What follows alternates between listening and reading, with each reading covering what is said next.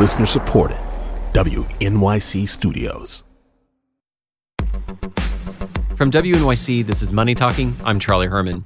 The stock market has been steadily rising for almost a decade and is regularly setting new records. One of the last times it rose this way was in the 1980s, and that ended with a bang 30 years ago. October 19, 1987 marked the biggest one day drop in Wall Street history. As a part of our series Crash Course, reporter Alexandra Starr investigates the causes and the warnings it holds for us today. I spoke with a bunch of longtime market watchers because I had a question. Can we have another crash? Yeah, absolutely. Well, I think there will be another crash uh, someday. The question is when. With the Dow above 20,000 points, it's going to be big numbers. It's going to be frightening. These days, stocks just seem to go up and up. Same thing as 30 years ago. And then we had October 19th, 1987, what came to be known as Black Monday. Journalist Diana Henriques is the author of a new book about that stock market crash. It's called A First Class Catastrophe. It was twice as bad as the worst day in 1929.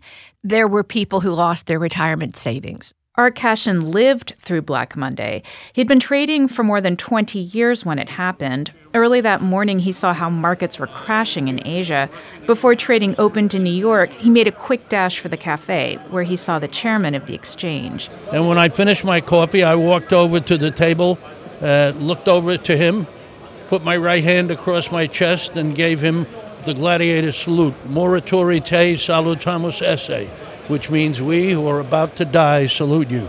Kenny Polcari was a newbie 26 year old trader in 1987. He also received a version of that message, but over the phone. I go to my booth, the phone is already ringing.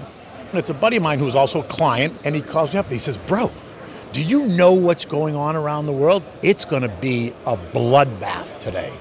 That prophecy came true immediately. Sonny, there's only one word to describe what's happening, and that is panic. The Dow Jones Industrial Average is off almost 200 points. It, it just kept going down and down, and then it would stop and go down. Down 375 and a half points. The customers kept saying, sell it, sell it, sell it. I don't care, sell it. Down 446.80 points. It becomes almost like a dream sequence in the movie. The Dow Jones Industrial Average suffering an unbelievable 508.32 loss. But I remember when the bell rang, I remember this feeling of just utter devastation. By the end of the day, the Dow Jones had lost more than 22% of its value. And to this day, there's still no agreement on what sparked this sell off. Some point to the big trade deficit we were running. The US government had also borrowed record amounts of money. Maybe that had something to do with it. What isn't in dispute is that the 1980s were a time of enormous speculation on Wall Street. Greed, for lack of a better word, is good. That's from Oliver Stone's movie Wall Street. It came out a few months before the 1987 crash, and it captured the ethos of the time. In the 1980s, futures markets expanded, allowing investors to make bets on whether stocks would rise or fall. This speculation made some people a lot of money. It also introduced new risks. And as Diana Henriques points out, computerization sped everything up. We learned that with a terrible wake up call on Black Monday. Everybody's trading everything all the time at warp speed and in billions of dollars. Technology didn't just increase the tempo of trading, it also brought new investment strategies. The most popular was portfolio insurance. This was a computer algorithm that promised to protect you from big losses. When stocks began to decline, the algorithm would sell, but slowly. Instead of just saying, oh my goodness, the market's going down, I'm going to sell everything, it said, wait a minute, the market's only down a half a percent, sell this much. Oh, now it's down a full percent, sell this much. So it guided your exit from the market in deliberate stages so that you felt protected. In order for portfolio insurance to work, there had to be people buying these stocks as the prices dropped. But portfolio insurance was really popular, particularly with big institutional investors like pension funds. There were, of course, individual investors in the market. A lot of them also joined the sell off. In fact, so many of us wanted to sell that we drove whatever contrarians were in the market to the sidelines in sheer panic, and there was nobody to buy. Why does this happen? Well, consider this hypothetical scenario from Robert Shiller. He's a Nobel Prize winning behavioral economist at Yale University. Imagine that this is very unlikely.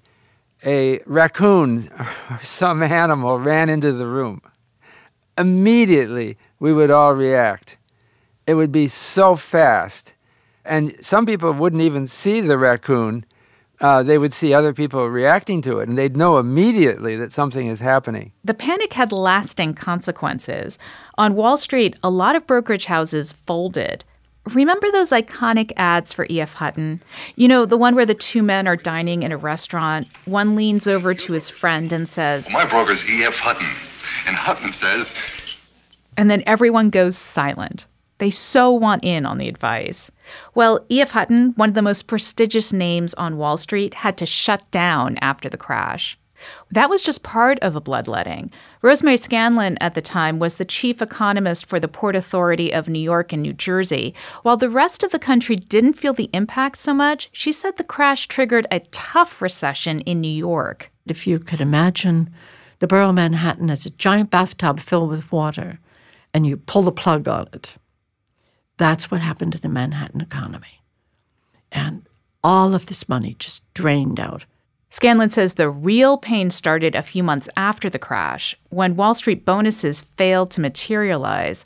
The city had to lay off workers, restaurants went under. Residential prices fell, you know, something in the order of 20% in New York City. Scanlon says it took years for New York to claw its way back. But the stock market made up its losses in less than two years. And because it bounced back pretty quickly, Henriques is concerned we tend to see the crash as a blip. We came so close to a system cracking meltdown, fuse blowing crisis. We need to know that. We need to know how close we came. Portfolio insurance was blamed for the severity of the crash and has been largely repudiated. But new untested financial strategies, innovations, people like to call them, have sprung up in its place. These too promise solid returns with minimum risks.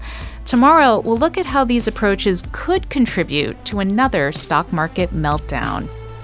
Alexandra Starr, WNYC News.